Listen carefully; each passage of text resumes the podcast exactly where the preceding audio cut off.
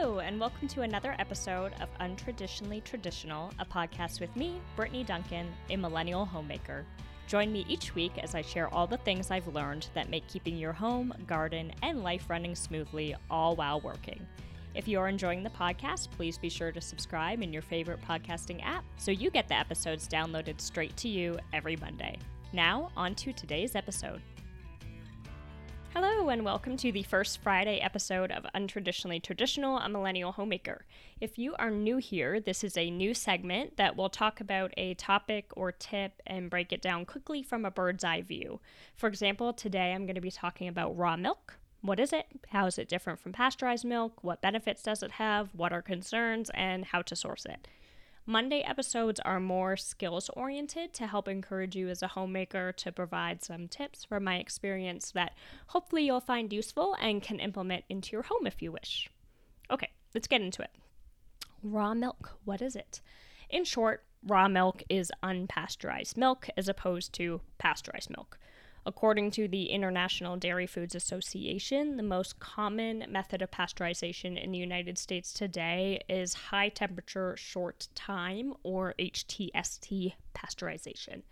Uh, essentially, they use metal plates, heat the water to at least 161 degrees Fahrenheit, which raises the milk temperatures uh, for not less than 15 seconds, and then it's followed by rapid cooling. So get that milk up to 161, hold, and then rapidly cool it.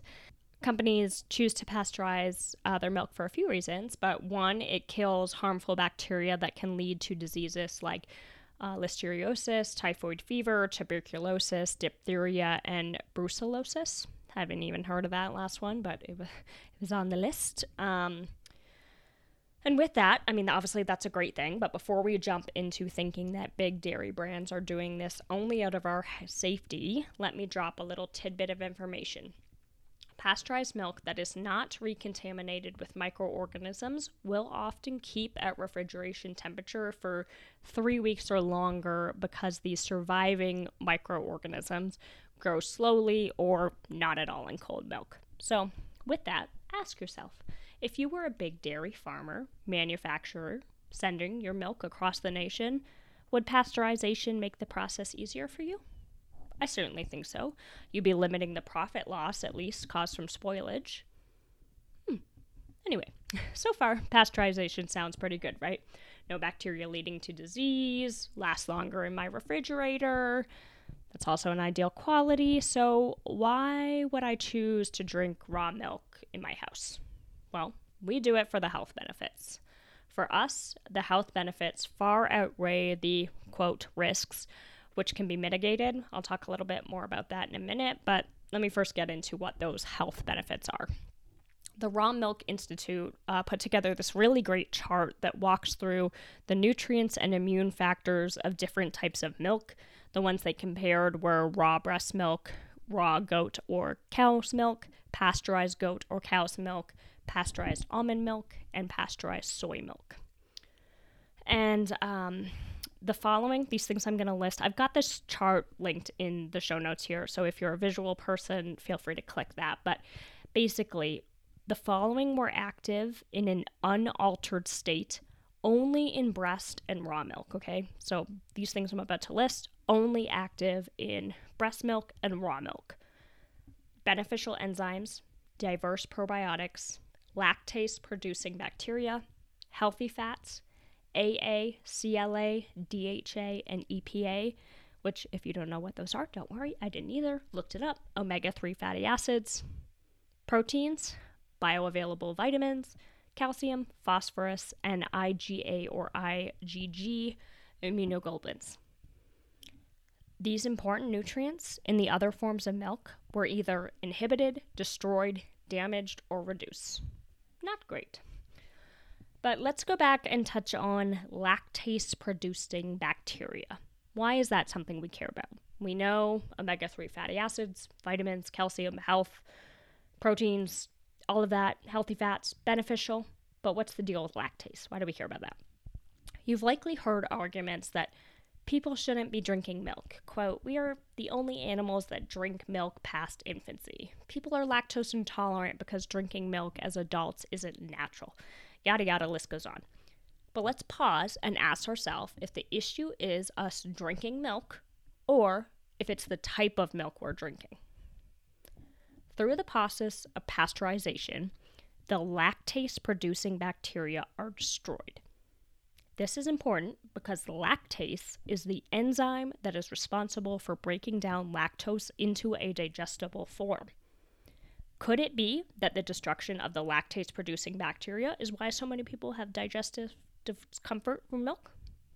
I think so. Countless studies point to yes as the answer.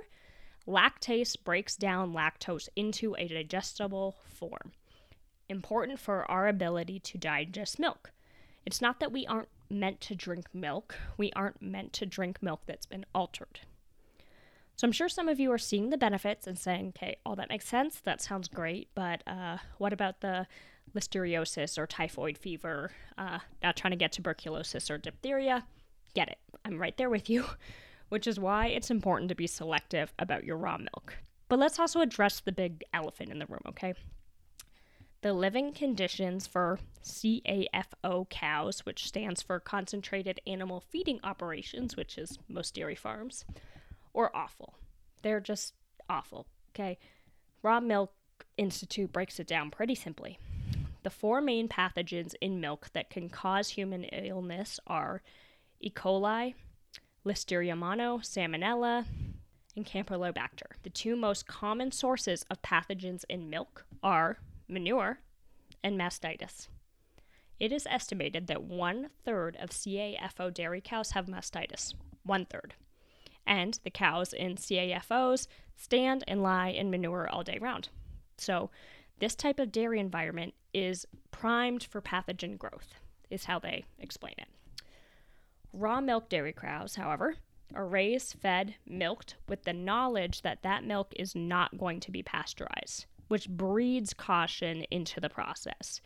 If you talk to a raw milk dairy farmer, which I encourage you to do, about their process, they will tell you that pathogen prevention is their top priority. I'm willing to bet that you will not find a cleaner cow udder facility than that of a raw milk dairy cow. That said, know your farmer, ask their process, visit their farm if you can, read reviews about their milk, and follow directions for safekeeping. Here in Boise, if you are local and listening, I get our raw milk from three sources. One uh, is Wild Spaces Farm. I had the privilege of having Wilder on the podcast for my Get Your Food from a Farm, Not a Factory episode. Um, you can find that in the show notes. I'll link it.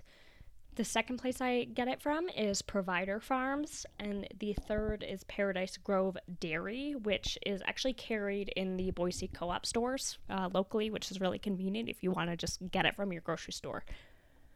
With raw milk, um, it's really important to keep it cold. Um, take it from the farm, farmer, farmer's market, grocery, wherever you're getting it. And if you have a bit to drive, put it in a cooler and then straight into your fridge. Or if you live nearby, just straight to your fridge. I like to keep mine in the back of the refrigerator where it's coldest. Uh, don't leave it out on the counter. Use it, put it back. This isn't, you know, milk that you're going to be um, lax with. If you've got kids, it's really important to say, like, you know, you use the milk, you put it back. And then the other thing is to buy what you'll use. Uh, because it isn't pasteurized, it doesn't have that three, four week long expiration. So you will want to kind of figure out how much you use and then purchase that and then taper up as you need to. I used to use milk pretty sparingly until we switched to raw milk. I wasn't a huge milk drinker, I just used it like my coffee or tea. Um, but now I love raw milk. So um, I've definitely used more since we've switched to raw milk, and I'll I'll go to the grocery strictly to get raw milk uh, because I really don't like the practices of big dairy and I don't feel like I'm putting something great in my body when I drink pasteurized milk. You know, it's that good, better, best situation. Raw milk is best. I, I would I would go as far as to say that pasteurized milk is okay. You know, it's it's not great. Um, raw milk to me is great. So that's my personal convictions. Um, obviously, I am not a nutritionist, I'm not a bioscientist. Um, so I encourage you to do your own research and make your own informed decision for your family. But raw milk is our choice in milk for the reasons that I outlined in this episode. I hope that you learned a little bit about it and that I hopefully answered some of the questions that were bouncing around in your head about it. Just know there are more details to every story, especially when it comes to our food. At the risk of sounding dramatic, we need to do our own digging to find out what the healthiest options for us. They are not what the magazine says is the best thing to be eating or drinking right now. They are not what's likely readily available at eye level in the mainstream grocery. I wish it were. I wish it was that simple, but it's not. But what is simple is educating ourselves. We live in a world where information is at our fingertips. So dive in and ask the questions that are bouncing around your head. Don't just take the big food corporations' word for it. Um, do your research. And then, you know, this is just a side note, but like look back on generations and generations, generations of farmers and cultures and people. Um, and ask yourself how um how how they've done it and and dig into that as well. So anyway, I love raw milk. I think it's uh, fantastic once you start digging into it. I think you'll find the same, but that's a little bit about it. I appreciate you listening, and I will see you back here next Monday. Thank you for listening to this episode of Untraditionally Traditional. If you enjoy the podcast, please share it with those special people who would love it too and write a review. For more tips and photos of my home and garden, follow Untraditionally Traditional Pod on Instagram. Until next week, let's continue to make our homes places of joy and service to ourselves and those we share them with.